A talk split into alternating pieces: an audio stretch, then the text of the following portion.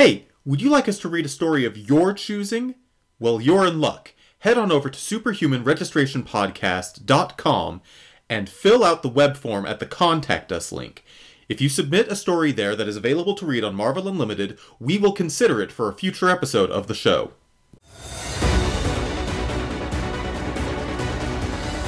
The world's not as simple as it used to be. It's not enough to be a good guy anymore. We have to be the best. The time has come. All will be accounted for, or we will hunt them. Stand up. It's time to be the heroes we were always meant to be.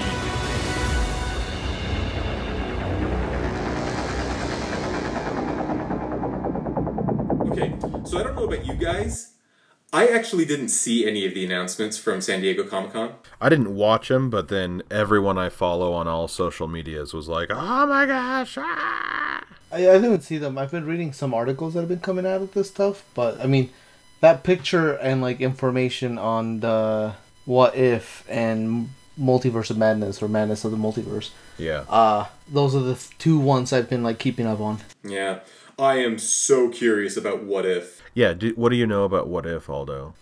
Uh, all I know is that some of the main movie actors, of the mainline movie actors, have been signed on for an episode of What If. Interesting. Is it going to be on the Disney service, Disney Plus? Yes. Yeah. Yeah. Good. So on that picture I posted, um, it tells you what is on that series on on the on the platform. And that was the thing that struck me the most is that most of what they announced, quote unquote, uh, is on the service. It's on the streaming platform. Like Phase Four is mostly television. Yeah. Well, like, th- well, well, the thing is though, it's actually like par for the course.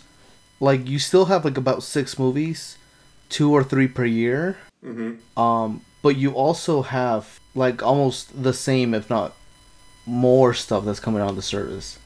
Yeah. So like their movie stuff is way not impacted at all, which is a little impressive to be honest. I'm excited Yeah, for a step up in production value and uh, quality, like looking at Agents of S.H.I.E.L.D. And the Inhumans show, which I never watched, but I only heard bad things about it. Yeah, maybe now we'll have characters we actually care Yeah, about. Yeah, well, like Winter Soldier and uh, um, Falcon is going to be cool, or Falcon and Winter Soldier, or Captain America and Winter Soldier, whatever you want to call it. I'm excited I- for that. I really want to keep talking about this, but maybe we should save this for the back matter. Oh, Yeah, that's yeah. true. That's Yeah. that is what we're going to get into. So why don't we actually dive into the episode? Hello and welcome to the Superhuman Registration Podcast. We are uh, still, I guess, processing all of the news from San Diego Comic Con. But before we get to that, we have comics to read. I am joined this evening by John and Aldo. Guys, how you doing? Good. Hello. Hello. Good. That is how you answer that question. Yes. Thank you. Yes. You're welcome. uh, it is a billion degrees outside. I don't think Utah is supposed to have a heat wave necessarily, but it's really hot. It is a desert. It is Um. a desert, yes, but like desert in the sense that it doesn't get rainfall. Ugh, like I'm dying. It's just so So- hot. So I'm just I'm just gonna say this real fast, but uh, I mean I don't want to get all political here and talk about climate change, but if climate change continues by 2025, no 2045 I think. Anyways, one of the f- fives, um, I think it was 2055.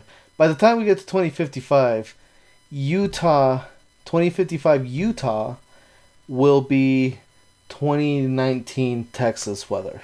Oh no. Oh no Oof. No. I don't like that. I just bought a house here. Yeah, Texas 20 I think it's 2045. 2045 Texas will have 2019 like Middle East weather. no, like, but will it keep humidity? I forget if it's humid in the Middle East or not. I would guess no. I'm going to guess since it's in the middle, probably not. Yeah. Um. ugh, That's Not- that's not my a fan. science. not a fan of that. No. Climate change is real, dum dums. Sorry, that's just to any dum dums who are listening. I, I'm not sure if you guys are, are familiar with H Bomber Guy. Yes. Uh, he's got a YouTube channel. He did a pretty great a video on climate change. And in this video, he has a clip of Ben Shapiro talking, and Ben Shapiro's like, okay, let's say that everything that goes on with climate change, everything that everybody talks about is real. And let's say the water levels rise by five feet, let's say 10 feet in the next 10 years or whatever. Uh, don't you think the people who are affected by that, don't you think they would just sell their houses and move? And then it cuts over to just this blank wall, and all of a sudden this axe like drives through the wall, and H Bomber Guy like chops a hole in the wall, sticks his head through, and says, "Just one small problem, Ben. Sell their houses to who? Oh, Aquaman." Yeah. It's really good. Oh man. and Ben Shapiro is really dumb about climate change and many other things. Ugh. Speaking of things that are dumb about a lot of things, let's talk about some comic books. Hey, I you know what? I I'm worried because I enjoyed these comic books. They weren't they weren't like stellar, but they were much better than last time. Oh. Well, okay, last time we read the worst comic that we have read so far. Yeah. yeah, that's- it, it is our new bottom of the barrel. Yeah, you're you're not really setting the bar very high when you say that. All right. Well, uh, it, I mean, it doesn't make it not true. We'll get into the conversations. Um, why don't I go ahead and start so we can talk about War of Kings? Mm-hmm. So, War of Kings is a 2009 miniseries that I've always been curious about, and I had never read it. It is set in the grand spacefaring corner of the Marvel Universe. So its primary players are the Inhumans, who at this phase, at this point in Marvel Comics history, are actually ruling over the Kree. So Black Belt and Medusa and Lockjaw and Karnak and Black Bolt, who did I say? Black Belt, Black Belt. Yeah, you know, was a like, strange cousin. Daniel-san. Black Bolt. Noted king of the Inhumans and martial arts and enthusiast karate Black Bolt. expert. Hey, can I can I just point out one of my favorite things about the Inhumans? Okay. His name is uh, Blackagar Boltagon. Yes! yeah, that's so ridiculous. I love it. Wait, and I love it. I had a ten minute conversation about, uh, like, with my coworkers like a year or two ago. We're talking about, you know, Blackagar Boltagon, and and we were just we were just sitting there talk make doing the same thing for, for other heroes, uh, like like uh, uh was it like Spider Again, Men Again. Man, all of these heroes are related. I was just thinking about Badigan Manigan. Are they are they so- cousins? It's so dumb. it's pretty great. Yeah. So anyway, the the Inhumans are ruling over the Kree, and to help solidify their rule, they are uh, arranging a marriage between Crystal, uh, the princess of the Inhumans, and I'm guessing ex-wife of the Human Torch at this point. Uh, or wait, no, was she married to the Human Torch? No, she was married to Quicksilver. Yeah, they why say that. Right, which is why Polaris is in this Yeah. story as well, because Polaris is sort of Quicksilver's sister. Like, here's the thing: we haven't even talked about the plot yet, and we're already in the weeds. Well, X Men are involved, so that's gonna happen. But they're only like tangentially involved. It's not even the X Men; it's the Starjammers, which at this point are made up of Havoc and Polaris and some random Shi'ar renegade and Lilandra, the Empress of the Shi'ar, and Ch'od, who is like he's he's a he's been a member of the Starjammers I think since the beginning, but it's like it's barely a recognizable team as far as I'm concerned. These are not characters that I know very well. I'm just glad it's how you said it because I was reading it as chode and couldn't keep myself from laughing. Like I couldn't tell the first time they they showed his name. I was like, surely not. No, I, I just thought it was Chew. Uh-huh. Like Chew Chew. chugga chugga chugga. Yeah. so anyway, the Inhumans are arranging a wedding between Crystal and Ronan the Accuser to help solidify their their rule over the Kree. And while this is going on, the Shi'ar Empire, which is madly expanding and being very aggressive militarily, the Shi'ar Empire decides to come in and try to take over the Kree. The Shi'ar Empire is currently, at the, this point in Marvel Comics history, is currently being ruled over by Vulcan, who is the third Summers brother. He is the brother to Scott Summers and Alex Summers, which is like that's kind of our X-Men connection. That and Havoc is in it, but he's not really the player in the story. Like this is all about the war between the Shi'ar and the Inhumans leading the Kree. And over the course of this story, uh, the thing is, there's so much that happens. I feel like I can't really summarize it because it's like summarizing the summary because things move so quickly. Yeah. Couple couple of major things that happen. The Shi'ar's Imperial Guard serves under Emperor Vulcan, including Gladiator.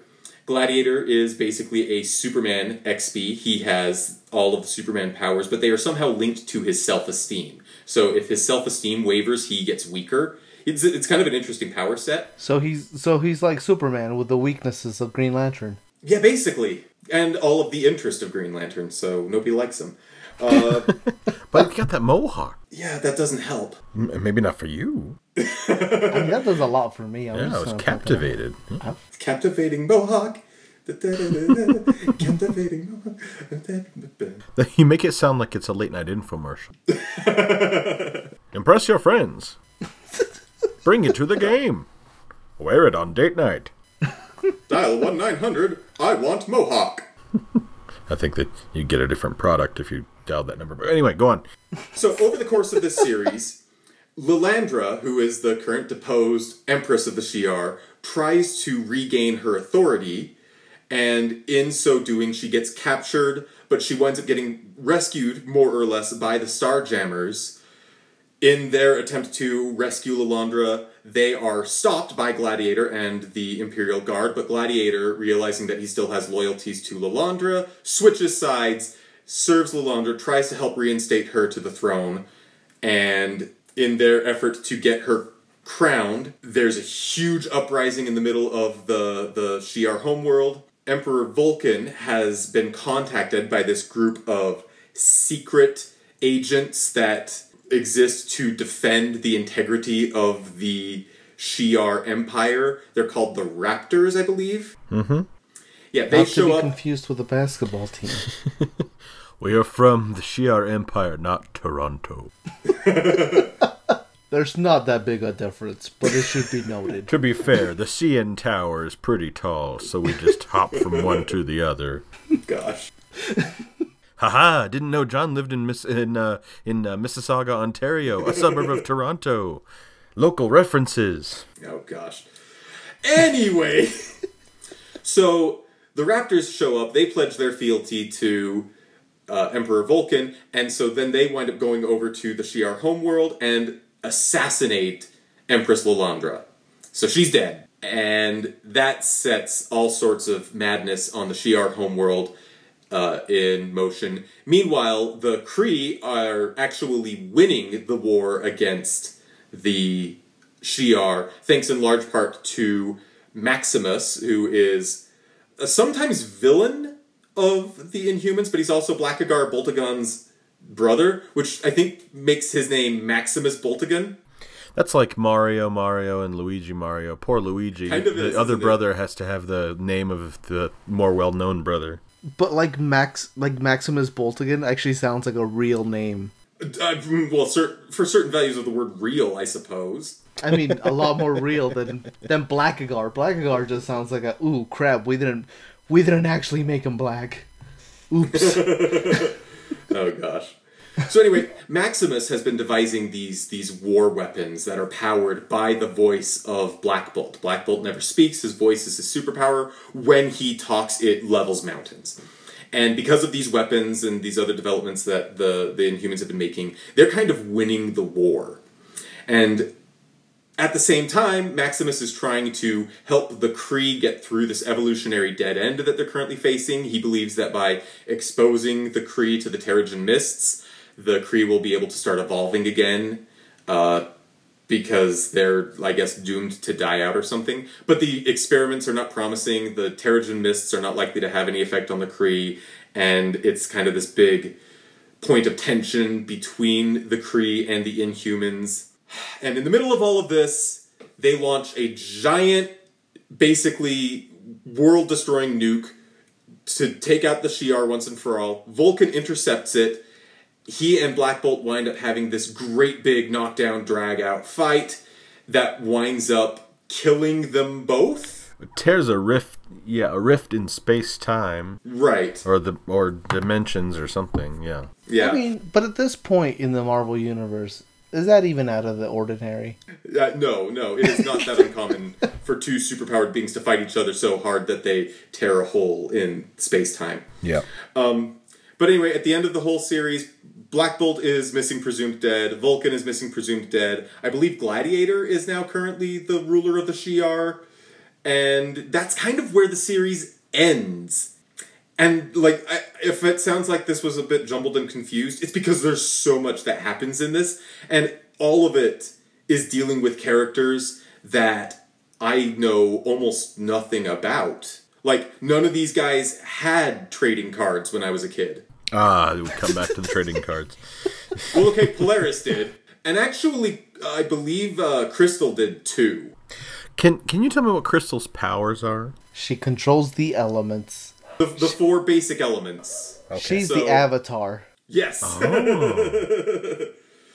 also, her power is to have that weird shape in her hair. Yeah. She's got this like black band that goes back from her ears, and there's a circle, like it forms a circle in the back of her head. But it's not like a headdress. That's her hair.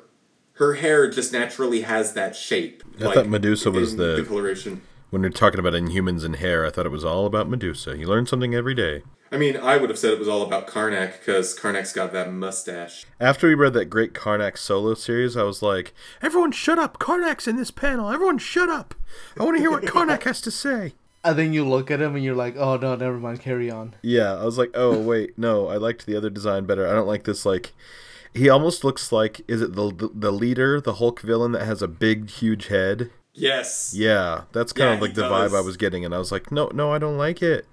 Yeah. I don't like it. I'm not a fan of I'm not a fan of Karnak's design. I'm also not a fan like as a character he does nothing in the story. Yeah, he's kind of uh, exposition dude. Yeah, the only characters who really like I feel like Crystal actually gets a pretty good uh turn here. Her Yeah. relationship with Ronan I actually find to be really interesting because it is like it's an arranged marriage, but the, it's not like an arranged marriage in the sense that it's often uh, presented in contemporary storytelling where it's like both parties are completely reluctant to do it. From the minute that the ceremony is completed, Crystal is a loyal wife. She's putting duty first. Ronan is in the hospital because he gets brutally injured when the the Shi'ar attack his wedding ceremony. But immediately he's like down to business. He and Crystal are like, okay, this is our situation. We have this really great opportunity to do something for the Kree, and the humans have this great thing that they can offer. How do we make this work? I thought that was interesting. Not developed well enough. Like it doesn't really go anywhere because this feels like a middle chapter rather than a beginning or ending. Does it get fleshed out in the little side stories of this event? Maybe uh, there were a lot of side stories to this event, And I was like, just looking at surprised- the reading list. Yeah. but I don't actually know that because I do feel like most of what happened in this story happened in this story. There were a couple of side plots, like everything involving the Guardians of the Galaxy, who show up for a couple of panels. Yeah. All of that happened, I think, in a different book. Like And this all was of their this was stuff of 2009. 2009, so we're not that cool. far after Civil War. We're still in the middle of the big event cycle that Marvel was going through.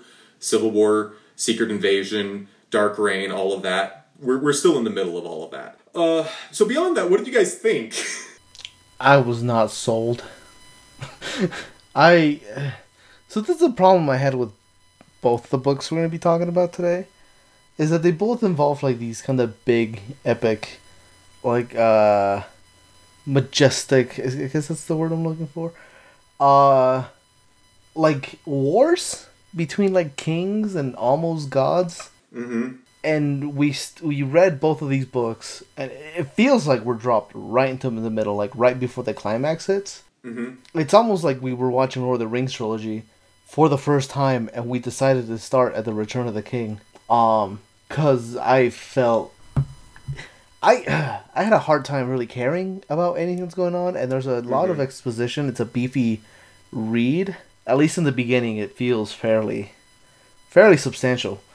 Um, but I just could not find. I just could not get myself to care really. Mm-hmm. Um, and I Now- think the the only reason I even really cared about um any of the characters in the book is because I've always had an interest in Black Bolt and Medusa, and I've Yes. And I've still yet to read a good book with them in it.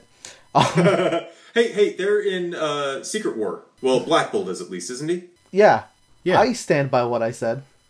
Oh, you like Secret War? Oh wait, yes, sorry, I thought you said Civil War. My bad. Isn't hold on? Is Black Bolt in Secret War? I don't remember. Maximus is. I don't remember him being a major player in Secret. He might War. not have been. Maximus is in it though. Yeah. I remember Maximus very clearly. But Seems like uh, Black Bolt would have had like a big job to do in Secret Yeah. War if he was, because he's super powerful. Maybe he wasn't in it. I may I might be misremembering. so like there's an interest in those characters but like it- you know they stand by what i said and uh, and the other thing is uh, so i've been playing i know this isn't really uh, topical to the book but i've been playing marvel ultimate alliance ultimate alliance 3 Oh yeah. on the switch and crystal is like one of the first characters you get she's like in the first or second round of, of a wave of new characters that you get Mhm. um, so I've been playing as her as a bunch. So like I, that's about the only connection I really had to the character. Like she and and uh, Ronan have a pretty interesting like arc, but other than that, like I just couldn't really get myself to care. If they weren't on those on the page, I just I kind of like glazed over. It feels like. It wasn't as engaging to me. I figured it was because I personally didn't read these comics. And so I thought, okay, if I knew these characters better, I think I would get more out of this. As it was, I thought it was okay. I liked it. Yeah, like it's But I it's just- fine. yeah. I, I I think I think kind of like you kind of briefly touched on. I think it's the or maybe not. Maybe I'm making this up. Um, but it, I think it's just that like it just starts like we don't have a build up really to this.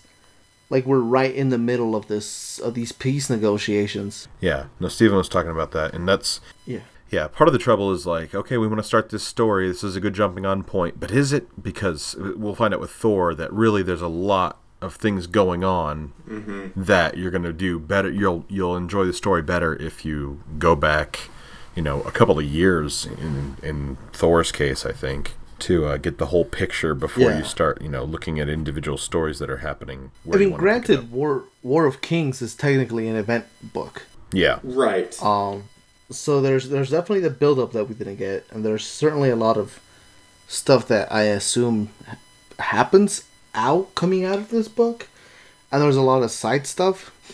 So for somebody like brand new to jump into this, like I think maybe your biggest attachment to this book might just be Crystal and Ronan. that strikes me as being a bit of a problem though, because they're not in the action. yeah. No, that's that's. I'm not saying that. I'm not saying that's a, as a good thing. I'm just saying like that's a thing. Like Yeah. like they're they're kind of the most interesting because they have like growth and they have an arc and they have like they start out in a different place than they do when they end like they are substantially they they have an actual like story um and a lot of these characters they just or even side arcs and things it really feels like we're just getting a glimpse to a bigger story Yeah. This feels a little bit like reading Infinity War, or like watching Infinity War without having seen any of the other Marvel movies. Yeah. Because you or or maybe a I'm not sure, maybe a better comparison might be watching No, I don't even think that's true. Because like you get these sort of like little payoffs to stories that I presume had taken place in other books. Like I forgot to mention that Rachel Summers is in this. Oh yeah, and confronts the uh, the, The guy man who that killed her family? Yeah, which is like big part of X Men lore, like an alternate universe or Yeah. or future. But Yeah. is it and like, she's like ca- and she's called marvel girl like she's taking that title too Yeah, yeah, Right, which doesn't surprise me. I feel like that's a good title for her to have. Uh, if Sure. anybody other than Jean Grey should be Marvel Girl, it should be Rachel Summers. yeah. Rachel Summers, by the way, I've got a similar issue with Rachel Summers that Aldo does with Black Bolt. I think she's an interesting character that I don't believe I've read any good stories about yet. See, I want to say that I have, but now I can't remember what they were. like a couple years ago, she was on like the all female X team, and she was. Maybe I just like her power set, and so I don't really like notice when it's not really that well written because I'm like, yeah, we got a tele- uh, telepath on and a uh, telekinetic on the team. All right, She's the Phoenix, yeah, except not crazy. Yeah. I guess unless she is crazy sometimes. So she's probably crazy sometimes. Uh, Well, she was a she was one of the f- uh, the feral. Is that what they're called?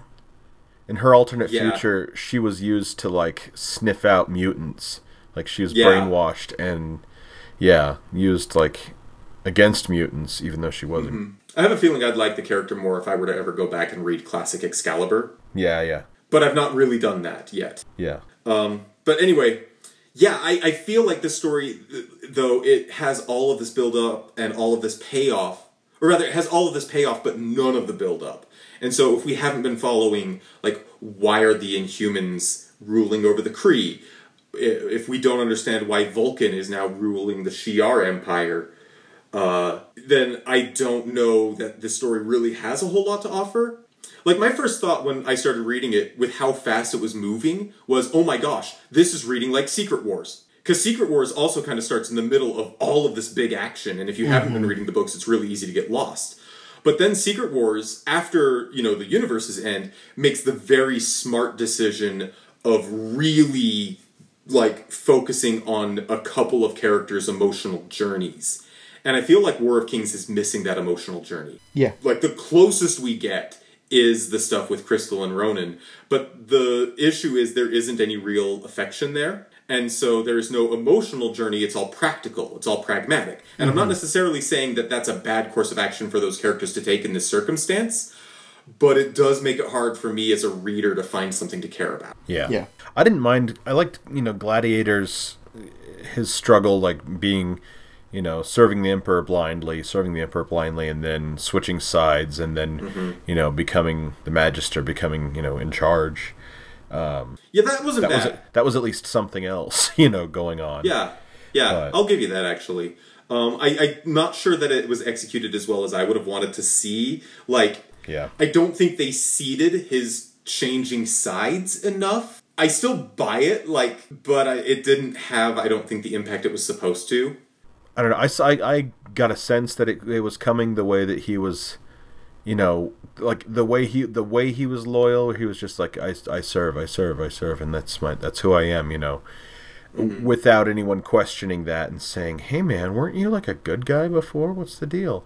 That also was a plot point in a, in a book that I read where somebody stays loyal just to turn on the bad guy at the opportune moment, and so maybe that's you know affected my my viewing of this as mm-hmm. I'm seeing it through the eyes of, aha, I know what he's going to do in the in the long game, or p- potentially what he could do, and he did. Yeah.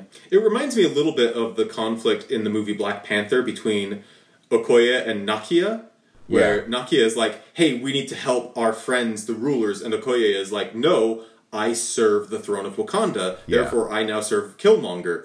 But even there, like, we had that conflict. Like, we could see that Okoye was not too keen on that idea, and so when she had the uh, opportunity to change sides, it didn't feel jarring because we knew that conflict was already there. And we even though we didn't know when she would make that choice, we knew that she would make that choice. And I don't think that change was seeded in the same way for Gladiator. I do think that the frequent repetition of the phrase I serve at the will of Emperor Vulcan or whatever that was helps because it really takes a very cynical tone. Right. and gladiator like you you can kind of tell that doesn't really resonate with who he's supposed to be. But again i didn't feel it. It wasn't like a fist pump moment. Like we had a bunch of like fist pump moments in secret wars when characters acted the way that we expected them to. It's like yes i'm glad they did that. I didn't get that here. It didn't excite me in the same way. Right. Um. Anything else we want to say about these issues? oh there's gotta be more I I mean, not not really. I, I and I th- and I think this is not any real fault of the book. I think this is more. I, you know, I never want to blame the reader, but I think this is. I- I think if you don't, you're not interested in this book. I think it's really because you don't know what you're getting into. Um, because there's like you know typically when they announce a big event thing right like civil war you kind of get excited and you kind of read up on it and you can or, or your chances are you're already reading a book that's going to lead into civil war. Yeah. so you already have a lot of that pre-context before you enter the book. And i think for us in this instance we didn't have any of that. These are not characters we typically follow or even parts of the marvel universe we, we really follow. Because because at the end of the i don't know at least to me at the end of the day the book to me felt like technically sound like i it wasn't offensive to me in any way but without like any context or any real character that i wanted to root for at the beginning i i i, I was just i really just felt like a bystander Yeah. Uh, so, have you guys read anything by Abnett and Lanning before? i yes No, I don't think so. Okay. what So, i couldn't tell you but yes so Dan Abnett and Andy Lanning are the writers of this story. They have a reputation of being the cosmic guy. They are responsible basically for reviving Guardians of the Galaxy in the comics before the movie happened. I mean, the Guardians of the Galaxy were still basically C-listers, but they were C-listers that had a lot of really good stories and a very devoted fan base. And it's in large part due to Abnett and Lanning. Mm-hmm. They did the Annihilation series, which it has a really good reputation. I can never remember what happened in it because it's kind of similar to this, where there's a lot that happens. Um, and also, I haven't read Annihilation in years. so, yeah, that's another reason not to remember things. But they do have a reputation for being able to deal with cosmic stuff very well. And so there's a lot of cosmic stuff in this. We're dealing with empires, we're dealing with massive scale galactic warfare. And it all does feel very epic, but I, I feel like the character details aren't there. And I agree with what you're saying, Aldo. It's the point we've been making this whole time that we don't have an affection for these characters. We don't really know the characters that well, so it's hard for us to latch onto them. Mm-hmm. But I still feel like there is the like writers have an ability to take characters that um, are relatively unknown and make them sympathetic and make them li- likable. It's like I believe it was Stan Lee who said every you know treat every comic like it. Every comic's going to be some reader's first comic. Right. And I don't get that this was really written for people who uh, haven't read these characters before. And frankly, and this is something we're going to get to again this episode, but if you have a comic that has a big number one on the cover, it needs to be new reader friendly. Yeah. yeah sure hmm Even set up as this one is as an event, people jump on during events all the time. I mean, Exactly. They have to. Like it's that's what they push, that's what they try to sell, and then it's naturally going to lead to all the tie-ins, which will make you a fan of those comics, which will keep you reading those comics, and then you're not just getting the event anymore. You're also hooked on the Guardians of the Galaxy, oh, and on the Starjammers, and also on the Inhumans, and any other mm-hmm. cosmic stuff that comes up. So, you know, like like Civil War is the same kind of thing where there was a lot of tie-ins. The better writing and, and storytelling probably in those tie-ins, but a lot of people. I, I feel like I mean that's when I came back to comics, and so I I I don't dislike it like everyone else in this podcast does. I understand where it's there are faults to it, but you know, part of it's like my it's like my jumping off point.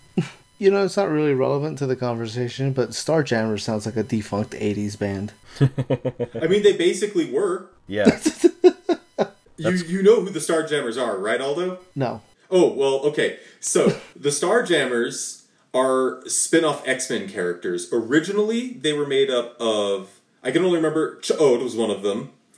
But the other two were uh, Hepzibah, And who Wait, wait, hold on. What did you say?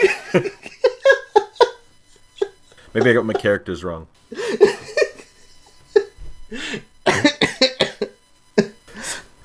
oh no, I can hear his disapproval, Aldo. I'm, I'm, Oh I'm still processing. What did you. Like, did you say what I think you said? Yeah, I want a team with Chode and Taint on it. Oh, stop it. Oh, I hate it. so, the other Starjammers that I remember Is it Corsair, Corsair or what's his Yeah. name? Corsair, yes. Corsair, who Yeah. is Dad Summers, Who did not And die in the plane crash, apparently. who did not die in the plane crash but went off to become a space pirate and hang out with Hepzibah, I think is her name. and she's like a cat lady, except she's not actually a cat; she's a skunk. That's too bad. Yeah, it's it's a bit it's a bit of a thing. So anyway, like I don't even remember where I was going with this because John is the worst.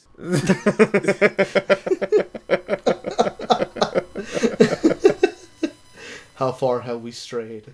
so far. I could just, I could just feel the disapproval. It was just like, it was just. It's, it's honestly it's more shock than disappointment. John, I want you to, John, I want you to come into my office, please. Like we need to talk. Oh no. Uh, bonus audio: John will wash his mouth out with soap on microphone. Oh, that's not. I think that's a technical term. I think it's the medical term. I'm pretty sure that it is not the technical term. Well, I thought it's just how you describe it because it taint your balls and it taint your butt. So Oh my! The technical term is the perineum. Just so you know. Uh, Steven, I Real know, paranoid. but that word isn't as funny. I hate everything. oh my gosh. Okay, so I have to talk about Black Bolt for a minute because yikes, you guys. I think are the you worst. mean Blackagar Boltagon. Blackagar Yes. Boltagon, Mr. Boltagon, It's Mr. Boltagon to you. the right honorable. He is the king. Please, Mr. Boltagon was my father's name. Call me Black. What? Do you? Oh gosh. He tries to explain that and obliterates everyone in the room. So here's my. well, this is actually my point about Black Bolt. I feel like with Black Bolt, there's only one story that you can tell, like metatextually. It's the story where he gets his one word. Like he gets one word in every story. Yeah. And that one word is the one word like he annihilates everything. Now, War of Kings, he actually gets two different words because he says goodbye once and then he says no once. But it's like that's it. That's that seems to be all you can do with Black Bolt. And I'm sure there's got to be a way to make him more interesting. It might be in a good book that features Black Bolt again. So interestingly, I know that uh, Saladin Ahmed uh, recently wrote a Black Bolt solo series, and like I don't actually know how good it was because I haven't read it. I do like Ahmed. I've read some of his novels, or I've read one of his novels before, and I really, really liked it. So I, I'm curious to read the Black Bolt series at some point. But unless I'm mistaken, one thing that this series uh, does is it puts Black Bolt in a situation where he can talk normally without destroying everything. And so it allows the character to be explored in a different way. But it's also like part of the appeal of Black Bolt is this fact that like it seems like an interesting constraint that should lead to some creative storytelling. Yeah. But the thing that it only ever leads to is the destructive no. Yeah. and and part of part of why I've always been interested in in Black Bolt is because I really like the dynamic between him and Medusa. Like I think I think there's something super interesting about this guy who is like the king of this whole race of people that live on the moon, who can't talk because if he did, he would just destroy the moon. Um, but he has like his really ever faithful, at at least you know, seemingly ever faithful uh, wife, who's the one who understands him and speaks for him. And I feel like there's there's got, there's some interesting stories there. Like there's gotta be. Not enough to sustain a TV show, but yeah, I think there would be. Yeah. it seems like they would like I don't know. I think like if I got my voice back or able to use it without killing people, I'd spend the whole time going, "Okay, last week when I nodded at you, I didn't mean this. I need I meant this." And you know, like Yeah. I think there I think there is something interesting though to this idea that Black Bolt is the king and Medusa is the mouthpiece and are they like really in sync with each other to the point where Black Bolt doesn't need to speak? Or they've got some sort of like bond between them where she can just read his gestures and know what he's thinking? Or is she like twisting his words so that she's really ruling? Like there's a lot of potential there. Yeah. i'm sure that things get explored in other stories. War of kings ain't got time for that Ain't nobody got time for that. I wonder about that because in movies all the time, the mob boss just looks at a henchman and it's just a look. And that means, hey, go to that dude's house tonight and get under his mattress, and when he falls asleep, pop up out of nowhere with some garrote wire and kill him. It, he might have meant, hey, make sure that he remembers his coat at coat check when he leaves this, you know, lobster party. Like, you got to be really in sync with the boss to know that the, the chin the chin little nod is means one thing, and the look means one thing, and the hey, take care of him means like you know, take him out, take him out and kill him, and you know. So I think Black Bolt has just really like maybe he does sign language when there's no one else around, like except for like the inner circle, you know, when he's like, mm-hmm. okay, guys we're gonna be we gotta play it cool out there and i'm just gonna sit there like all all blackagar boltigany and uh you know pretend you know what i'm saying. But let's not give away that like we have to rely on a lot of text messages behind the scenes to get this straight. Jesus. I just had this this mental conjuration of what Black Bolt's voice sounds like, and the first place my brain went was Gilbert Gottfried. Oh, you know, I was in my head. It was Nicolas Cage. oh, that's yours is better. no it's not i mean i can't top either one of those but but maximus get in here and clean this up why am i not surprised So who wants to move on? In defense of Thor, the mighty Thor. Imagine a train is coming in to the station, and rather than getting on the car that you're supposed to, you just jump on like the fifth one after that. That's what I did when I said, "Hey, let's read Mighty Thor number one." Because uh, as we found out at Comic Con, Jane Foster is going to become Thor, and Hold on though. Can I, can I say that we chose this book before we knew that was going to be a thing? we're trendsetters. We sure already. did. We are trendsetters. Mm-hmm. That was just the the cosmos aligning just right, and um, you know the ghosts of. No, I don't want to. I don't want to make anyone ghosts. That's sad. Um, so So just to be just to be clear, we are talking about Mighty Thor 2015, the 2015 series, issues number one through five. not, Mighty not To be Thor. con- not to be confused with any Thor. other th- series that may have been read. Oh, I'm sorry. Mighty Thor deals with Jane Foster as Thor. She has Mjolnir. She has the powers of Thor.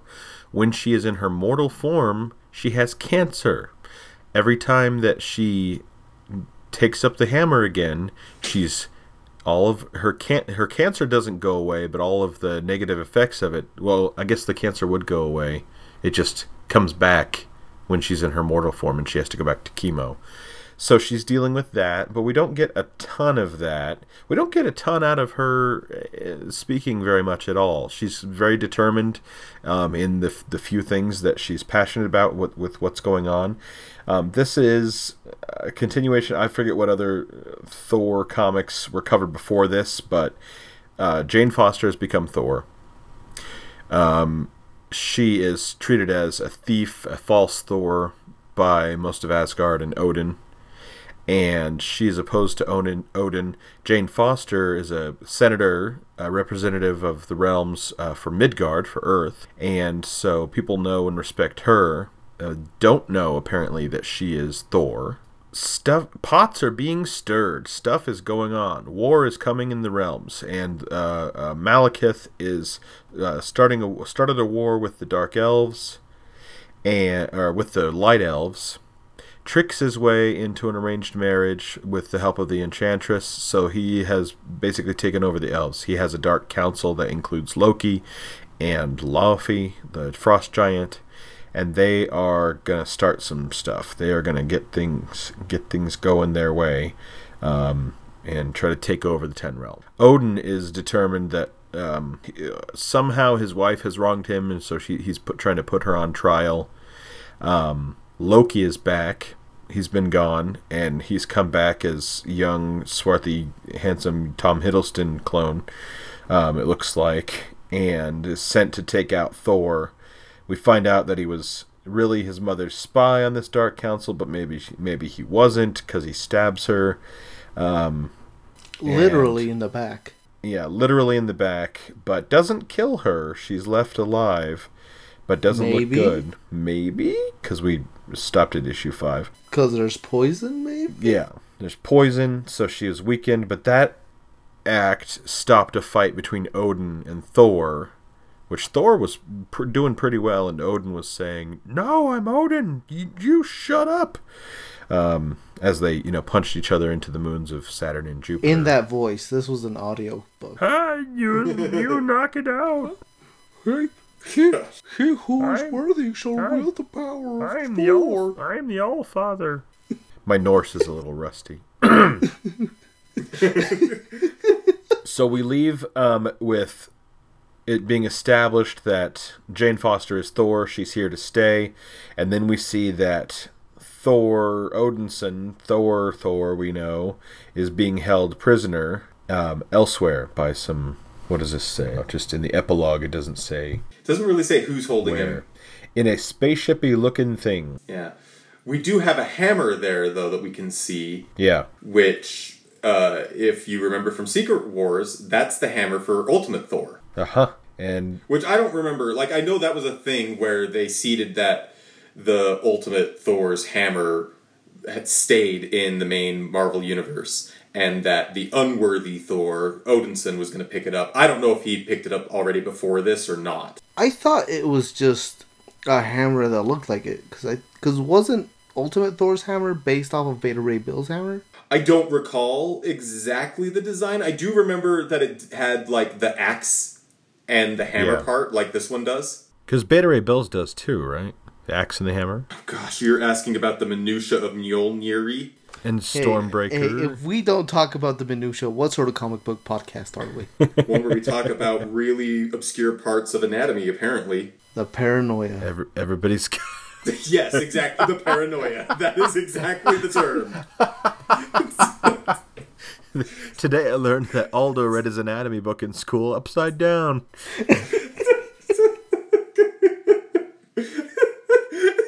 I'm not trusting you to do an episiotomy on me, Aldo. That's all I'm saying. Okay, I'm not gonna do a piece in the body. You're like one of those bone apple teeth guys on, on online. Mmm. Made some lovely fillets for dinner. Bone apple teeth. Steven's Steven's cutting all of this filth anyway, so we can say what we want. Uh, I don't know. I'm either cutting it or naming the episode after it. No, You can never tell what I'm don't gonna do So let's talk about. Um, we didn't really talk about the art of the uh, War of Kings. I thought it was all right. I thought it was kind of standard, but not bad. I Like this house better. style. Yes, thank you. I, every week, every week, I'm like, oh, you know, and you go house style, and I go, yes, that's the one I was searching for. this one, I thought there was some interesting paneling. I'm looking in the fifth issue, um, issues 11, 12, 13, as you know, wars in space are going on. Um, there's some cool panels that it's kind of like the effect of the negative zone in Superman 2, where it's like a flat plane and you get like a little shot of what's going on over a bigger image. I described that poorly. Okay. Shut up, jerks. Go to page 12 of issue 5. That's what I'm talking about, but we get like yeah, I don't know. I like I thought it was interesting. I thought the uh, character designs, particularly of Thor, were cool. Oh my I- gosh, I love the design for for for uh, Jane. I for some reason I was about to call her Jane Austen. You know, she is my favorite Thor. She at least uh, visually, yes. Yeah.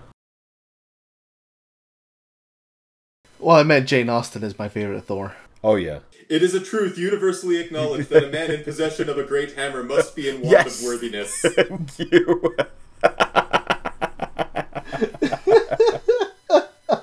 Shall we go to Netherfield or shall we go to Asgard? Well, Asgard has all those hammers, but Netherfield has all of the lovely balls.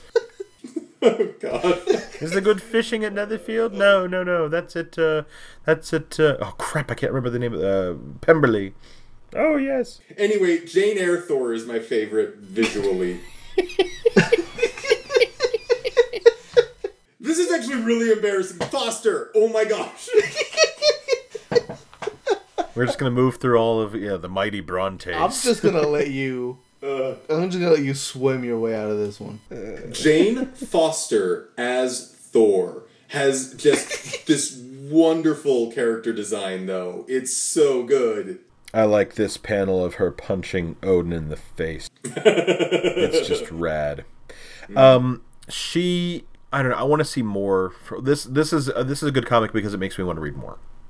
Exactly. I, yeah. I like the I like the writing. I like the art. and I I feel like it's worth backing up a couple years and then easing into this story and then seeing where it goes next because it, it's setting up the, the current event that it probably just ended or is, is Yeah, it's, going I on think War it's just Realms ended.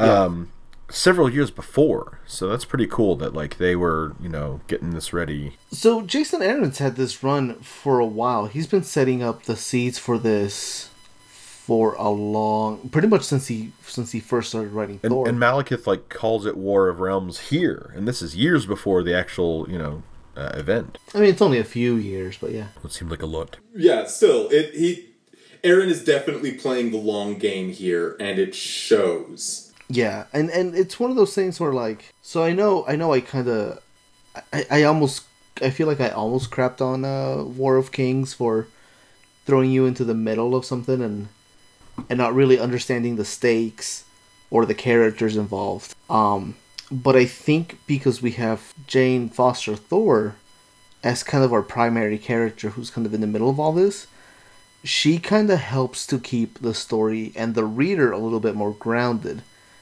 She serves as a Yeah. better guide for for what's going on, and it also helps that she's fairly I don't want to say directly involved, but she's fairly involved in, in all of the, the political happenings that that are She's kind of the point of tension for stuff that's going on in Asgard Mm-hmm. because, you know, she she has the hammer, but not everyone is happy about that. Yeah. I mean, granted, if this is like your first Thor book in like years, there's a lot of stuff here Yeah. to like digest, right? Like we have the fact that like there's like Loki's been reborn, and if you haven't been reading the comics or you don't know anything about the comics, he's been reborn like over a dozen times. Which they show by showcasing all the different designs of Yeah. Loki over the years. I, I Oh my enjoyed gosh, that. I'd super actually cool. forgotten that it happened. That was really cool. I really liked Yeah. that they did that, yeah. So so you have that to like kind of digest. Then you have this whole thing with uh with I, the actual war of the realms, right? With like the the dark elves and the ice giants and Asgard. And then you have this whole thing with uh with Thor kind of being unworthy and just kind of not really being in the scene. Yeah. Um, so you kind of have like quite a bit to digest. I mean, and this whole thing with Odin, who even in previous books, you know, is a fairly, he's fairly and like is, is the word I'm looking for empathetic?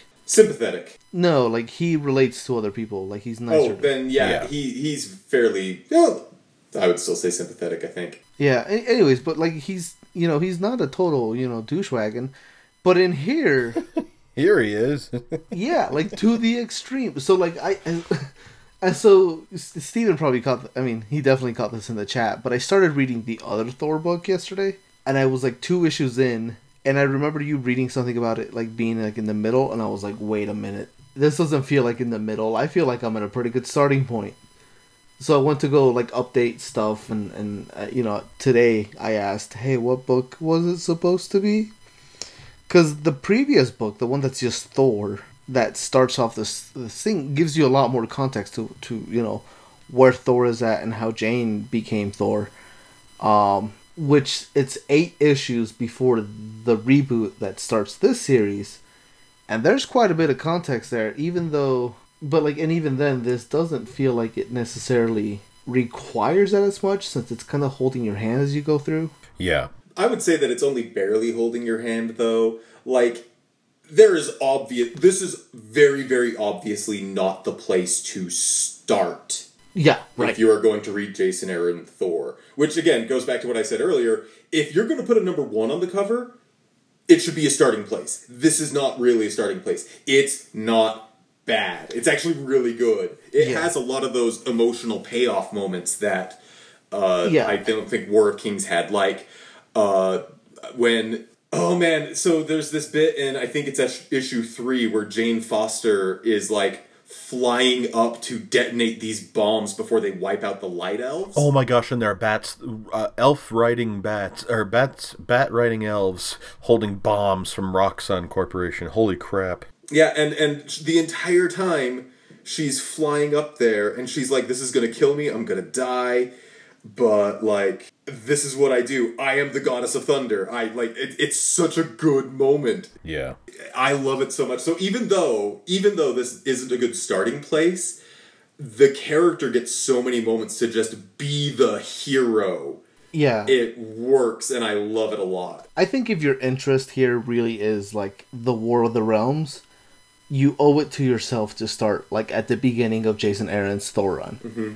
But I think I think if what you're in here for is is the new Thor, I feel like this is not the best starting point. The best starting point would be you know the the previous series, which was like only eight issues long. But I think if you're just in it for her, I don't think this is that bad. I really don't. No, I agree. Yeah. because it could have gone much much worse. It could have been as, like, War of the Kings. We got we got a lady superhero, everybody. You know, I mean, and it does have that. Like that's that's not there. There, the whole point of this story is that nobody thinks that she should be Thor, and she's like, you know, she has to prove herself the whole time. Mm-hmm. So the whole like metatextual addressing the complaints of the people who are like, Thor isn't a woman. Like that's not not there. Oh, but it's right, like- Also, like when Laffy meets her. Oh yeah, when Laufey Yeah. meets her, I think is when it's at its most explicit. But Yeah. even when it's there, I'm like, no, I think this makes sense. This doesn't read like the the comic is being defensive about what it is. It's this is the arc that we are dealing with.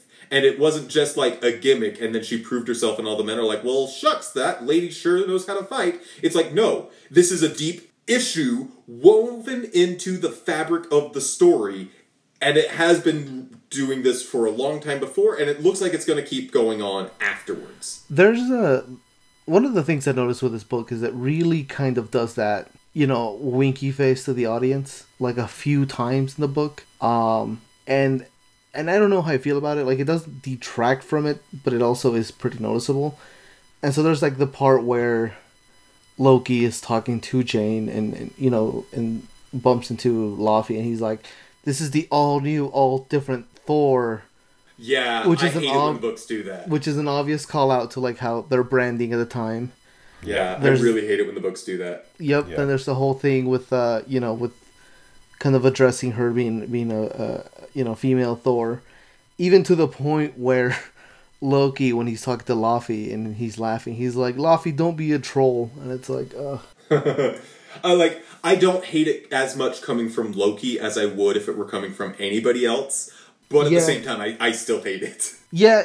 I mean, it it doesn't feel it, it softens the blow, but Loki is at least to me in the books I've read, it's not a fourth wall breaking character. no i agree Yeah. yeah and should I don't think it should. I think Deadpool's the only one who's allowed to do that. deadpool gwenpool uh, I think even Spider Man to a point. Spider-Man to a point. I feel like there are other characters that can do it. I think even other characters that we've talked about in the podcast. But um, yeah, I don't know that it necessarily fits with Loki. It, it feels like something an editor is requiring, honestly. Yeah. You know what I don't hate? The art Oh my gosh, this art is so good. It is very good. really good. good. Yeah. So, It's especially in the very, very first issues, I was getting something of a Frank Quitely vibe, especially if you've read Grant Morrison's run on Batman, when Oh, okay. Batman disappears and Dick Grayson takes over, and you get like that particular era, like the first arc there.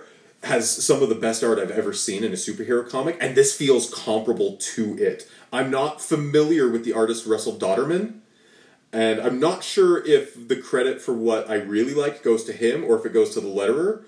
But I mean, this is a Thor comic. It has to play with the sound effects, and it does it so well. Just as an example, uh, issue four, we're getting to the end of it. Issue four, page fourteen. I think you There's mean this- I think you mean issue Thor. Issue Thor. Issue Thor. That is correct. yeah. Issue Thor, number thirteen, page thirteen. Thirteen. Yeah, this Read that where on read that on Thursday. I actually think I did read it on Thursday. this is where Freya is on trial. She's standing before Odin, and Odin slams his scepter into the ground, and it cracks around the impact of the scepter, and the Yeah. cracks make the sound effect word croom. Yeah. Yeah. Like that was a trick that that Frank Quitely had in those Batman books. I loved it there. I love it here. I love it so much. So like, so one of one of my favorite like sound effects in this book actually is from like the fifth issue, um, and it's when Loki stabs Freya, and it her scream is like it's done like a sound effect, not like a speech bubble. Uh-huh. Um, but it's this. Oh, gosh. re- it's this really scratchy, bright red like arg, and it contrasts with like the green background that's happening. Like it's all really well done. Oh gosh, it's so good. Yeah. It's disturbing and really good. Mm-hmm. Um, but also, like, I like the. Des- I I already just kind of lost my ability to express thoughts when talking about. Uh, I almost said Jane Austen again. Jane, Friggin' the Thor English design, major. the character design for Thor. I love the character design for Jane Foster. Like, I love the way that she looks. Like, it's it's hard to like look powerful when you are as sick as the character Jane Foster is. Yep. And actually, I think it helps. Like when I uh, say that this book reminds me of Frank Quitely, it helps that one of the first images we see of Jane Foster, uh, she looks a bit like Cassandra Nova from Grant Morrison's run on X Men, which was drawn by Frank Quitely. Very like skinny, emaciated, bald woman. Um, but at the same time, the way uh, Jane Foster comports herself, like the way she's drawn, especially when she is fulfilling her role as senator, or even when she's just walking down the street to pick up the hammer. She's designed in a way that is very attractive, not like in a in a lecherous sense, but in a sense that she's like well put together. She's well composed. Even in this terrifying illness, she has dignity, and I love that. There's visual appeal, if not not in the traditional sense you would get for a, uh female character in a comic. Right. And just even again going beyond the art and back to sort of the the plot itself, the fact that like the high concept, Jane Foster is a superhero, but she also has cancer, and every time she turns into her superhero form, the effects of the medicine that is treating her cancer like is erased. Mm-hmm. That's so good. It is so good. It actually kind of makes me angry because like it's it's perfect. It's the perfect high concept for a superhero story. Hmm. Every time you save the world, you die a little bit more.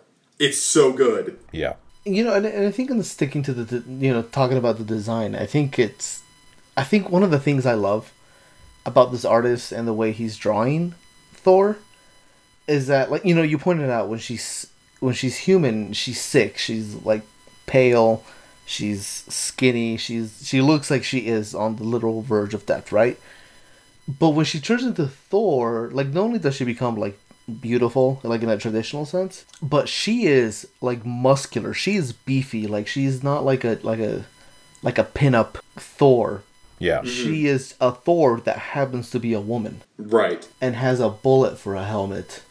Um, but uh, but that's one of the things that like I really like about the first cover, where it's her like in this in this white, like this little drastic white, and she's so minuscule and small in the in kind of the the scope of the cover itself. But like her Thor version, you know the the muscles that are holding the hammer and like all the stuff that's happening around her, like it's good. Yeah. Yeah. And then we got to get to the title. I don't normally talk about the titles of these stories, but uh, this arc was collected in trade under the title Thunder in Her Veins. Huh. Oh, it's so good. Because again, it's all about her. It, it covers both aspects of her character the superhero component, who is the literal god of thunder, and also the chemotherapy that is thunder in her veins that is killing the cancer and also killing her. Oh, it's so good. Which makes again, it's it's frustrating because this is not a good jumping on point. Yeah. But there's so much good stuff in here. You want it to be a good jumping on point. It's and you know and to and to be fair, it's not a good jumping on point in you know perhaps like in a literal sense, but it's a good enough starting point that it hooks you. I mean, and it did work. gets It you worked on interested, us. Yeah, and and and you know the funny thing is, so we chose this book. I think maybe uh, like a couple weeks after I was asking if anybody else had read the Jason Aaron, you know, Thor run because I've been pretty interested in reading up because of the War of the Realms stuff that's been happening. Yeah. Um, and I haven't. I still haven't started it. But after reading this, I'm like, I'm no, I'm not gonna say infinitely, but I'm way more interested than I was before. It's like Jason Aaron is pushing all of the right buttons for Thor. I I used to think Thor was a character I didn't really care about until I read Walt Simonson. Mm-hmm. And I'm getting very similar vibes, even though we're dealing with technically a different version of the character Thor here. Yeah. Like I, I like this as much as I like Walt Simonson's Thor from what I've read of both stories, and that's as high a praise as I can give anything. I No, it feels like this is like this is a run that you need to pay attention to. You know, like this is one that is worth reading every tie-in, like you know, all like everything leading into this story and you know into the big event coming after. But So Jason Aaron, we've read some of his other stuff before. Yeah. he wrote Last Days of Magic from Doctor Strange, and that was coming out at the same time as this book. They came out in the same year. Oh, really? Yeah, they're both 2015 titles. So I just wanna, I just wanna throw a little credit out to Jason Aaron. Just wanna, just wanna. I think the man deserves a little bit more credit. you're Yeah. Well, I mean, I think he is one of Marvel's superstar writers currently. If not currently, then like uh, recent history. Yeah. You know. he's well, I mean, they they let him pretty much architect the, uh like the whole Thor universe for like the last few years, and and I think and I think when you consider the popularity of Thor in the movies and the mainstream, I think it's a little bit of note to say that they've let him architect that, right? I think mm-hmm. 15 years ago, if you let somebody architect Thor, it's kind of like a all right, cool, whatever. Well, Straczynski did, Yeah, and I'm not sure anybody really cared. Maybe they did. I don't know. but you know, but I when didn't. But when you consider that, like in the last ten years, Thor is now like a popular, like people know who he is outside of like actual Norse mythology. Like it, I think it's, I, I, you know, I think it's uh, worth note. You know, my main, my man Jason here deserves some credit. oh, we've read four, like three stories by Jason Aaron. Three? Yeah, he we he wrote. So we've read uh, the Doctor Strange story by Jason Aaron. We read Thor's, and Oh, he also did the Vader Down story. there you go. Dang. There's a couple of people who like have really put their stamp on a on a particular character. I think Dan Slott with Spider-Man is one, and obviously Jason Aaron with Thor. Um, Also, all those books came out in the same year. Gosh, he's a hard worker. You know, the other thing I appreciate is that, with the exception of the breast-shaped breastplate, um, she wears the clothing they gave her is totally believable for Thor to be wearing. Right. Like it's not like sexy Thor Halloween costume. Well, even even the boob plate is not necessarily a bad thing because if you have like if you are large breasted, you need space in your armor. Okay, You but, just do. Su- support. but you but know. it but it doesn't need to wrap around it perfectly. I mean, it is. It does look a little bit like it's stretched fabric, which I don't like that as much. But it's better than having it shaped like two individual breasts, where you get the point in the middle. So if That's anybody fair. ever actually hits you in the chest, it actually is like driving a chisel into your sternum. Could be it's worse. slightly could better be bat, designed Could than- be bat nipples. I mean, bat nipples are aesthetically displeasing, but at least they won't kill you if you get punched in the chest. You on know, a cold day, they might. I feel like you and I have different opinions about bat nipples. I think they're visually pleasing. Oh gosh. All right. Do we have any other comments on this book? Um, I really like the covers. Covers are solid. The f- I don't think it gets better than issue one, but none of them are bad. No, I think issue one really stands out. Um, pretty fond of issue two as well. At first glance, it kind of looks like it was Loki wielding the hammer. Um, but then when you look at it for more than a second, you're like, oh, that's a point of view shot. I like the wanted poster, the false Thor poster. That's good. Yeah. You know, cover the third cover where she's you know seeing a reflection of all of her uh, enemies. There is good. So I don't know. Yeah. It's just solid Like- work all around. All of the covers are good. Uh, Since we haven't mentioned it yet, I'm just going to go ahead. When she's facing off against Odin on the cover of issue five, and she is reflected in Odin's gold eye patch thing, Yeah. it's all good. And there's Yeah. But- pink petals or something. Or is that blood? It looks like Uh, petals. it it looks like flower petals. yeah. It's yeah. neat. Also, the the logo is really good, where the the The O head of the owner. hammer is the O, and the handle of the hammer is the crossbar on the H. Yeah. The Yeah, Mjolnir. I think you mean. Mjolnir, meow meows. Meow Meow meow. meow. Meow meow. Here's the thing: my cat is actually named Meow Meows. Ah. Ah. Is it spelled M J O uh, L N I R? Very good. No, it is spelled Meow Meows. Uh, that's the name he came with from the animal shelter, and doesn't answer to it anyway. So why bother? Since we're already talking about this, man, I hope Kat Dennings comes back for Thor 4.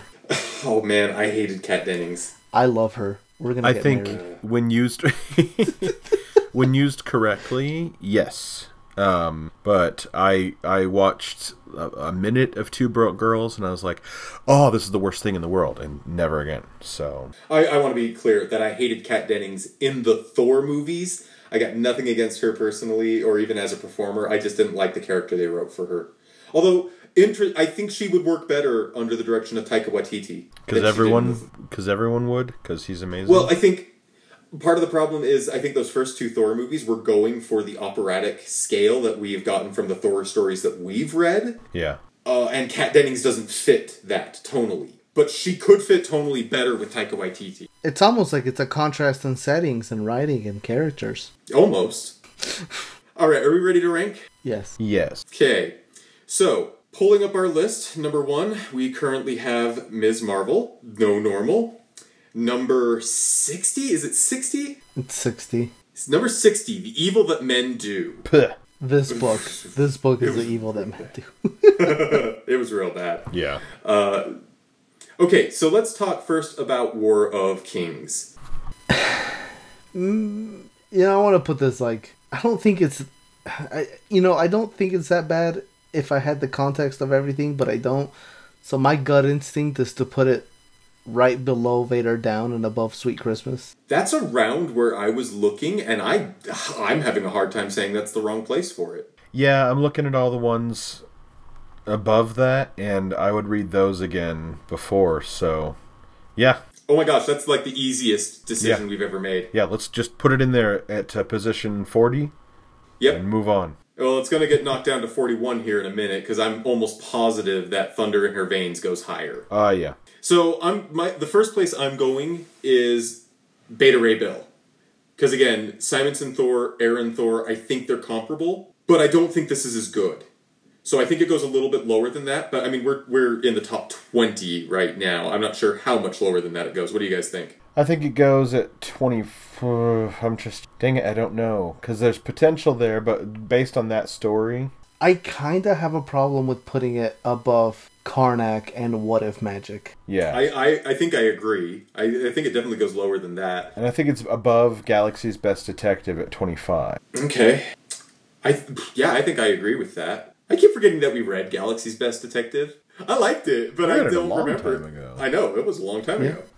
Okay, so I think here here's part of my rationale. Would I give someone Spider Men to read as a first comic, or Thunder in Her Veins as a first comic? They both have the same problem. There's years and years of storytelling that really helps you appreciate what they're doing. You know, they're changing up an existing character in an interesting way that works better for a modern reader. And so uh, I th- the, I get why you're using that as a comparison to help rank them, but I think it's the same problem, and that doesn't really help us because Yeah. it's like, well, uh, eh, here, here's this comic you should read, but also here are 20 years worth of trades that you should really read first. You know? So there's there's a part of me that thinks that Spider Man has the edge. And you guys can correct me if I'm off base here, but I think Spider Man has the edge. First of all, because I think Peter Parker has more cultural penetration Oh yeah, than Jane Foster does. yeah, he's all up in there, the culture. That's the term, Aldo. Don't care. oh man. Anyways, I'm an adult. I pay bills. right. Actually, that may not be the right term. I just looked up cultural penetration, and it means something different. Anyways. It still doesn't mean anything that should make you giggle. Whatever. We're me tooing our audience right now. Oh gosh, seriously. Thought we did. Mm. But anyway, people know Spider Man. Yeah. People know Peter Parker. Yeah. And I feel like Spider Men, like, even though there's so much backstory to it, I still feel like it was more approachable as a first story because it's it's not that different from the status quo. It's like, oh, there's a Spider Man in another dimension. Okay. As opposed to, wait, there's a completely different Thor, but the other Thor is still around, but he's not Thor anymore. Yeah. Yeah. Also, what's this? What's what's this oil company doing, dropping bombs on elves? Yeah, but but at the same time though, in 2012, this is the time before um you know Spider Verse and Tom Holland and all this stuff. In 2012, I don't think anybody was really all that acclimated to the Ultimate Universe, so you still have to deal with like oh, that Peter Parker's dead, but this one isn't. But also, Gwen Stacy is, I guess, still alive. But also, Mary Jane is a goth now. I mean, they've been doing alternate universes in speculative fiction since Leonard Nimoy grew a goatee. I know, don't could, think that concept. I could use that same argument against uh, against you, Steven. but I do. But my I point chose is- not to. but my point is that Thor is not like it's not an alternate universe. Right. It's it's like it's this very peculiar quirk of the character where the person inhabiting the title, it's not just a title, that's Thor, but the other person is still their own individual who doesn't have the the statuses of God of Thunder anymore. Like it's a little bit harder to wrap your head around. Um, and again, there are just so many moving parts that are all important. Roxxon is important. You've got Malekith and all of the stuff with the Dark Elves. You've got Laufey and Loki and, and their relationship. You've got the Enchantress. Who's the Enchantress if you don't know Thor? Yeah. Yeah. The Enchantress still hasn't appeared in the movies. Yeah, Yeah. but also, but but I feel like okay. So one one of the things, one of my problems I have with the argument is I feel like you're putting a lot of value on actual Thor instead of new Thor, and actual Thor doesn't show up until like the end of the book. It's kind of a You're it's- right. It's, kind You're of a right, that's twist. fair. But I mean, also Thor is a character from historical mythology who has traditionally been male. Why are they portraying Thor as a female here? Obviously, it's something that they're doing deliberately because all of the characters in universe are upset about this. Yeah. Uh, like, I'm not saying any of this necessarily makes the book worse. I do think it makes it less approachable for a new reader. Okay. I think if you're if you're talking about it on those terms, I I have a hard time. I, I still I feel like Spider Man is a celebration of two different franchises. Right. kind of coming together after you know so many years and i feel like it's kind of implied that you do that and so it doesn't really hold your hand at least from what i remember whereas this book even if it's holding you by the pinky as you're like in the middle of a of a you know a black friday rush um it still tries so so i don't know my opinion is would you know my gut feeling is that spider-man would be above this but that's also because I think Spider Man should be ranked higher in period. Uh, but I'd be, you know, I'd be considering where Spider Man is. I feel like my problem with this is I feel like you know Thunder Her Veins is a better book than Finely Woven Thread and Squirrel Power and even Gifted. Even though all of those are significantly better starting points. I'm going to make the same argument here that I have made with a lot of other stories. I have a hard time believing that this is the best part of the Jason Aaron run on Thor. Mm-hmm. That's fair. And therefore, I think that this particular component of the story is going to go lower than other parts of the story. So I'm actually, like, I'm, I'm still arguing for this to go below Spider Man, above the Galaxy's Best Detective. Because I think there are going to be other elements, like, other parts of the story are going to come in later that are going to be better, that are going to go higher, and we're going to feel better about it. Yeah. That's I agree because I think you know all of these that we're looking at Spider-Man, Wolverine, Gifted, um, all of those work better as a story. You know, for looking at just the stories because we this is very clearly like a middle piece or an early on piece and a, over. Yeah, this a is like chapter three. Yeah, yeah. So yeah, twenty five. That seems like a good spot. Yeah, this is this is reading Harry Potter, but like he's already in Hogwarts. Yeah, yeah. Yeah, I. You like yeah. you're jumping in right at the the Halloween feast, and you're not even getting the ride on the Hogwarts Express. Right. just in case we weren't nerdy it before, we're definitely, definitely we, we. I don't know how big of uh, you know. I don't know if you guys are Muggles or what. I am not. I'm a Ravenclaw. Me too. Hey, Steven's probably a Ravenclaw. Are you a Ravenclaw, Steven? Um, I am not affiliated with that school. They're elitist and they don't care about the needs of the common men, so. Sounds like a real Hufflepuff to me. sounds uh, sounds like somebody that want to go to Pottermore and sign up. Yeah, sounds like he's uh, you know, one of those Ilvermorny students with stupid names. His parents were probably magical, but he probably doesn't have any powers. Mm. Uh, homeschool. Hmm. He probably can't even Expelliarmus to save his life. Alright, so this book goes in at number 25, jerks. Also, I wrote down um, oil company dropping bombs on elves as the next great idea for a Hallmark holiday movie. I mean, it's already been a Weird Al song, basically. You know, Oh, that yeah, kind of that's true. That kind of looks like you know, it almost looks like like the cover to a heavy metal uh, Yeah. CD. Yeah, Gwar, I think, probably has something similar. or some group of the like, you know. I mean, what is? I mean, Gwar. What, what is it good for? You guys seen? Have you guys seen Empire Records? no. well, there's a band called Gwar, I'm familiar with Gwar. and a uh, one of the guys, Ethan Embry, is eating some brownies that they just say that they have extra sugar in them. I believe it's actually contains some other substance. And the music video that he's watching starts to talk to him. They're like, "Hey, Mark, you love Gwar. Why don't you join the band?" And then it's him in the music video playing guitar, and they're like, "You play a mean guitar, dude.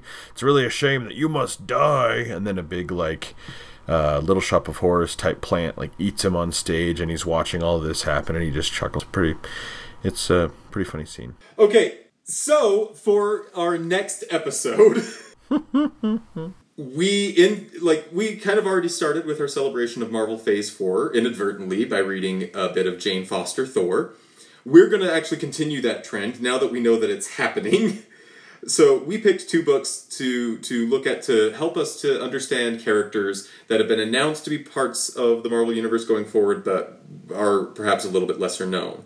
So we are going to read the 2006 Eternals miniseries, written by Neil Gaiman, and we are also going to read Heroes for Hire, which uh, again 2006 miniseries, uh, not miniseries. This was the start of an ongoing 2006 issues one, two, and three. It's a Civil War tie-in, and it does feature the character Shang Chi. It's also called "Taking It to the Streets." Taking it to the streets. And so Eternals was 2006 as well. Yes, they're both from 2006. We're talking Civil War tie-ins, both of them actually to some extent. So we're going back to that good old age when John and I both started reading comics again. Yep. Ah, back when I was learning how to drive and getting into comics.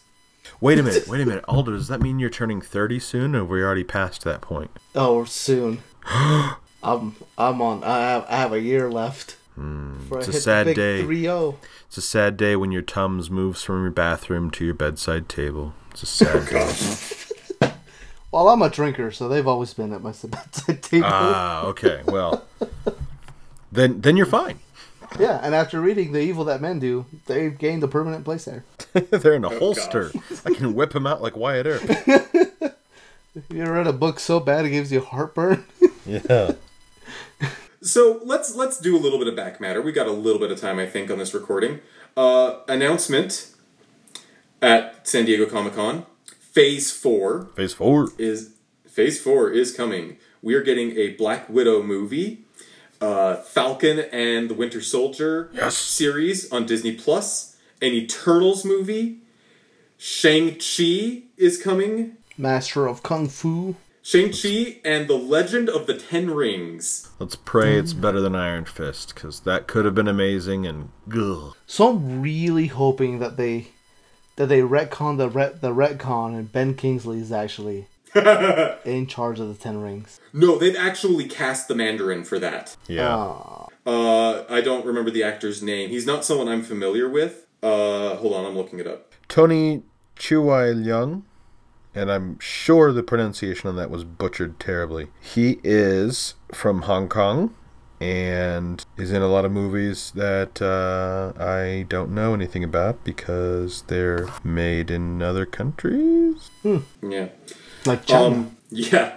China. Uh, that is nice, though. I actually like that they are taking, you know, this character that I'm not as familiar with Shang-Chi as I am with Iron Fist. So, like, I don't know that he was necessarily designed to cash in on, like, the the martial arts craze of the 70s. But it is nice that, you know, they are taking a story that draws heavy influences from Asian culture and they're actually casting Asians in it. Finally. Yeah, um, that like that is pretty nice. Um, I do like that they're using the Mandarin. I'm uh, I'm concerned because I think the Mandarin is a hard character to do in 2019. Well, you don't do it uh, as traditional. yeah, hey man, you, you know, just think about how they did the ancient one. Absolutely no controversy in that. Oh gosh, Absolutely controversy free. Uh, the actor who played the Mandarin was in Hero. He was Broken Sword. He was in Infernal Affairs, which is what they based The Departed off of, if I'm not mistaken. I've seen Hero. I don't remember it very well, but I've definitely seen it. It is. Um, there's a couple. Hero is the good Jet Li. Fearless is the one that's not as good as Hero. Hero is when it's like told in different parts, and he's retelling his his tale of how he hunted all the bad guys to the Emperor, and each time he tells part of the tale, he gets to sit a little closer because he's you know bringing in bounties, and um, then then realizes that like he's he's coming for the Emperor. I think that's how. But uh, but yeah, and so yeah, and then like 2021 is like when Marvel Phase Four really kicks into high gear because 2021 has three movies and four Disney Plus series. Mm-hmm. That is going to be a busy year. Yes, for oh yeah, Shang Chi. Well, Shang Chi's a movie, isn't it? Yes. Yeah. And that's coming out in 2021. Yes. So it's got. F- oh wait, what if? Okay, I'm misreading this. I'm looking at the the graph. So 2021 has Shang Chi, and then it's got WandaVision, which guys, I'm actually kind of really interested in WandaVision. I think I think if they if it's anything similar to the Visions um, limited issue, like the twelve issues, um, where it's Vision like makes a family and goes out to live in the sub, like it that was amazing. Oh, but it's horrifying. yeah, but uh, it's the stupidest name for a TV show ever. And I used to watch Two Guys, a Girl, in a Pizza Place. I'm actually hoping it's a little bit like the I think contemporaneously to the Vision series, there was a Scarlet Witch series that was just like an art jam. Basically, Scarlet Witch goes to a location, deals with some sort of supernatural happenstance, and they just get a murderer's row of talented artists to have their takes on the characters. It- Somebody's lighting off fireworks close to my house. I hope my microphone's not picking that It's up. It's a uh, it's probably the baseball game. I don't I know. don't live by No, I, there. I got I got the fireworks also. oh. Like on like I have fireworks near my apartment or my house. We're recording this on the 23rd of July. In Utah, the 24th of July is actually a state holiday, so It's like a Fireworks are watered allowed. down. It's like a watered down Fourth It's of second July. Fourth of July. yeah, pretty much. Have you never heard of second Fourth of July? It's like when you go to like friends of the family on Boxing Day and you kind of do presents, but it's like, you know, it's like uh, Walgreens kind of toys. You know, sorry, is it? Is that too specific an example? Is am I parting the curtain too much? Anyway, So I'm personally very excited for WandaVision. But then in May of 2021, we get Doctor Strange in the Multiverse of Madness. Oh, yeah, with Scarlet Witch, the show WandaVision is going to lead into it. it's gonna have it's gonna have Scarlet Witch. It's gonna have Nightmare, and it's what Marvel says is gonna be like their first horror themed movie. So it's still not gonna be scary. So it'll be perfect for me. Like, I'm not really interested in it until I get to the part of the title where it says, in the Multiverse of Madness. I'm like, this title is nuts, and I'm curious. I'm more curious about it than I would have been if it were just Doctor Strange 2. Yes. Yeah. Like, that's it, that's a great title, is what I'm saying. Yes. It's it'll be interesting to see what they do now that they've like conquered the universe because I'm good. Like if we don't get any more uh, like big huge event movies or whatever like I would be okay. I actually think I would be too. I don't know that they need to do it very often anymore. Yeah. all. Yeah. I, I think these long form like if they really put their backs into it and get like some really good you know TV done like how cool could the Winter Soldier and Falcon show be if it was like you know well produced expensive episodes and they like got some great talent in there they could really get into those characters and and give them their dues you know So yeah, and, and I mean Disney Plus already has a record for putting money into stuff. Like I think The Mandalorian. I think Oh. each epi- I think each episode was at least like one and a half million dollars. I'm excited that's like Game of Thrones money Yeah, um, but you know, hopefully with competent writers. yeah I've No- not seen no- any no- of no Game on Thrones, season eight. but yeah I'm I'm just going off of what other people say. yeah Um, yeah, the thing that has me excited about season or not season phase four is that even though they kind of dabbled a little bit with like weird with like Thor Ragnarok, Guardians of the Galaxy, and Doctor Strange, phase four really feels like the weird phase. I'm excited about that too. Thor It's Love like- and Thunder Thor Love and Thunder. I mean, um, I'm simply sold just on Multiverse of Madness and What If. Yeah. What if is I like what if could be the perfect distillation of what comics media should be or it could just be like I don't know quantum leap or something which is not bad but we've had it you know? Yeah, I kind of want it to just be not like in the same like thematic sense, but just an anthology series, kind of like Black Mirror, but for Marvel. what if Marvel but Twilight Zone? Yeah, oh yeah no that'd be great. Yeah. I'd be Do you totally think it's going to be do you think it's going to be something more than just little hints and call outs to moments in the movies that we all love so it's just playing on our nostalgia? Cuz what what do they do in the What If comics? I've never read those except for the What mean, If you have. Magic became the Yeah. That's the only one It's- I've read. so I mean, That's uh, a- it's a lot of a lot of that. Basically, it takes a, like prominent events from Marvel Comics and imagines what would happen if the event played out differently. So, like, there was a what if comic that I remember from when I was a kid. What if Punisher became Captain America? And yeah, So I, so I feel like great. I feel like we might get you know some stuff like that. I think some of the stuff that'll be interesting, and assuming they get the actors for it or or something, I think we might see stuff like, what if Steve Rogers became the Winter Soldier, that type of stuff. Hmm. that's or what if Bucky Barnes became Captain America? That's instead of implied, Steve? Steven. This is the other part of most what if stories, though, is that the twist is not hard to see coming. Oh yeah, Like, so if there were a comic that said, What if Bucky became Captain America? Like that was made today, you know, then Steve Rogers would have like signed up for the military and he would have been the one that turned into the Winter Soldier. Like that's the twist. And you see it coming because they're kind of obvious, unless they're not. And those are the ones that are really special, like What If Magic that we read. Right. yeah. So I don't know. This series could go either way. But regardless, it, it's definitely attention mm-hmm. grabbing. Yeah, You know what else is attention grabbing? that Hawkeye logo. Oh, I was going to say the Loki logo. Oh, But for your, yours is yours is better because the Hawkeye logo is attention grabbing in like a way that piques my interest because it's it's the Matt Fraction Hawkeye logo. yeah. Kate Bishop's going to be a main character. That's kind of it's do you apparently know? it's going to take place. know? Have you Yeah, it's it? going to take place while he's Ronin and he's training a new Hawkeye, I guess. I really want it to be like he's in a rough patch on his marriage and he has to move into a bad neighborhood in Brooklyn. and it's just like shot for shot. I don't even no, it's got to be different cuz it's You know, still. and, and then you get tonally. you get a whole you get a whole episode from the point of view of a dog. Oh, how good would that be? It would like be if amazing. Could, if they could at least nail the tone of it and without like being too slavish to the source material, you know.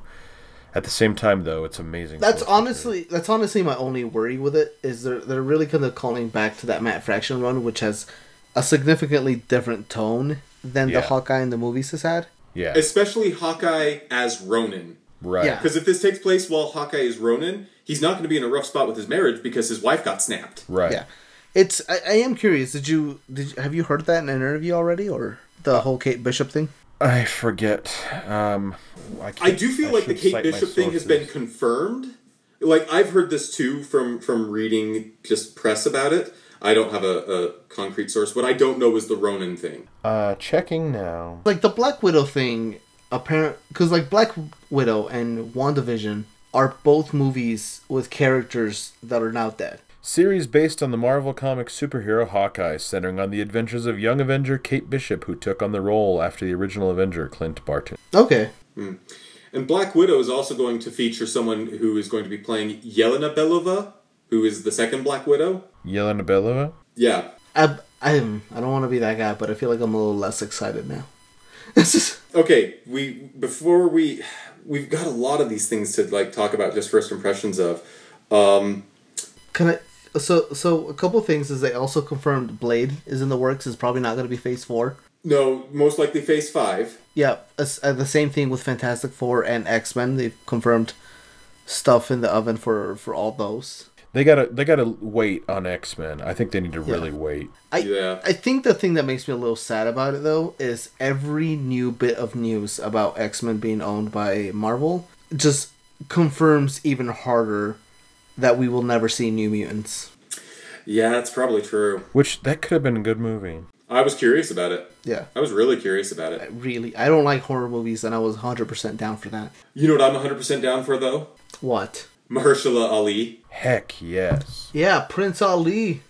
Mahershala Ali. He is now Blade.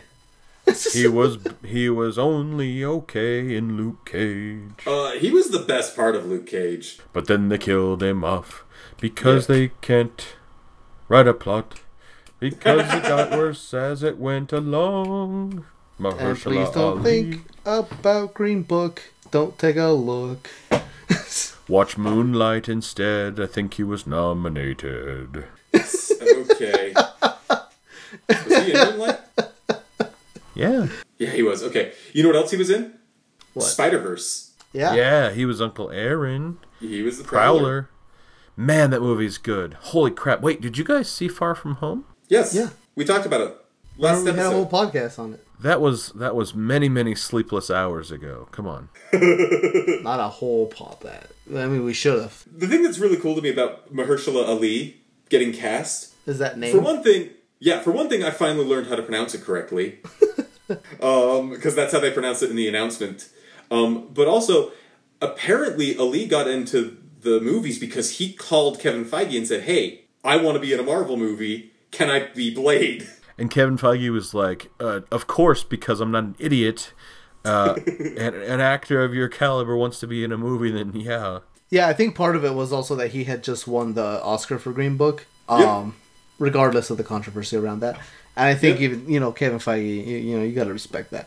Man, Kevin Feige has just been on top of the game for the last ten years. Yeah, I mean, like, there are things to criticize about the Marvel Cinematic Universe. I Yes. don't think the casting is one of them. nope. No, Like, I don't know if I can name a single character who's actually been miscast. Yeah. Maybe some of the villains. Well, the vill- the, the villains they've had problems with because they you know they've been a couple of great ones and a lot of lackluster kind of just. meh. Edward Norton. I actually liked Edward Norton as the Hulk. He's not as good as Mark Ruffalo, but he was good. Like, I have no problems with Edward Norton as the Hulk. Uh, I think my biggest problem with any of the casting is Lee Pace as Ronan the Accuser. Oh, Because that's, that's a, a- waste of your Lee Pace. I He's think really I think my biggest criticism with you know with the Marvel universe will always be the villains, and all these Except- one-off villains. Except Loki, Thanos, uh, Kingpin. I, you know what though? Even Thanos, I wouldn't count. Yeah, actually, Thanos isn't. I mean, I don't think Thanos is great. Thanos is all right, but really, He's fine in Infinity War and nowhere else. and he's not really recurring. He appears in two movies. Um, I will include Killmonger. Oh, I yeah. really like Killmonger. Yeah. And I also have a soft spot for Ego as a villain. It sure is a shame they killed him off in the movie.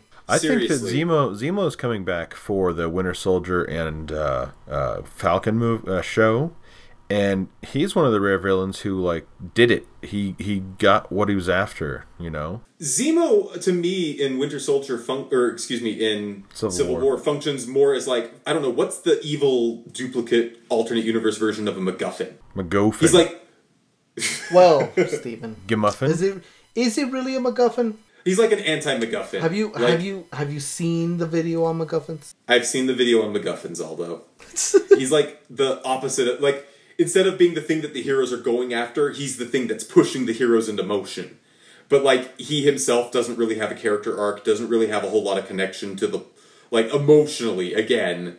Like logically, uh textually all this stuff is there, but I don't really care. He's a he's a Nifacam. There you go. Is that a prescription? No, that's MacGuffin spelled backwards. All right, this podcast is over. Thank you everyone for joining us. This podcast is canceled because Aldo is bad. Would you say the podcast is now tainted? Good night. oh man, that really hit him in the paranoia.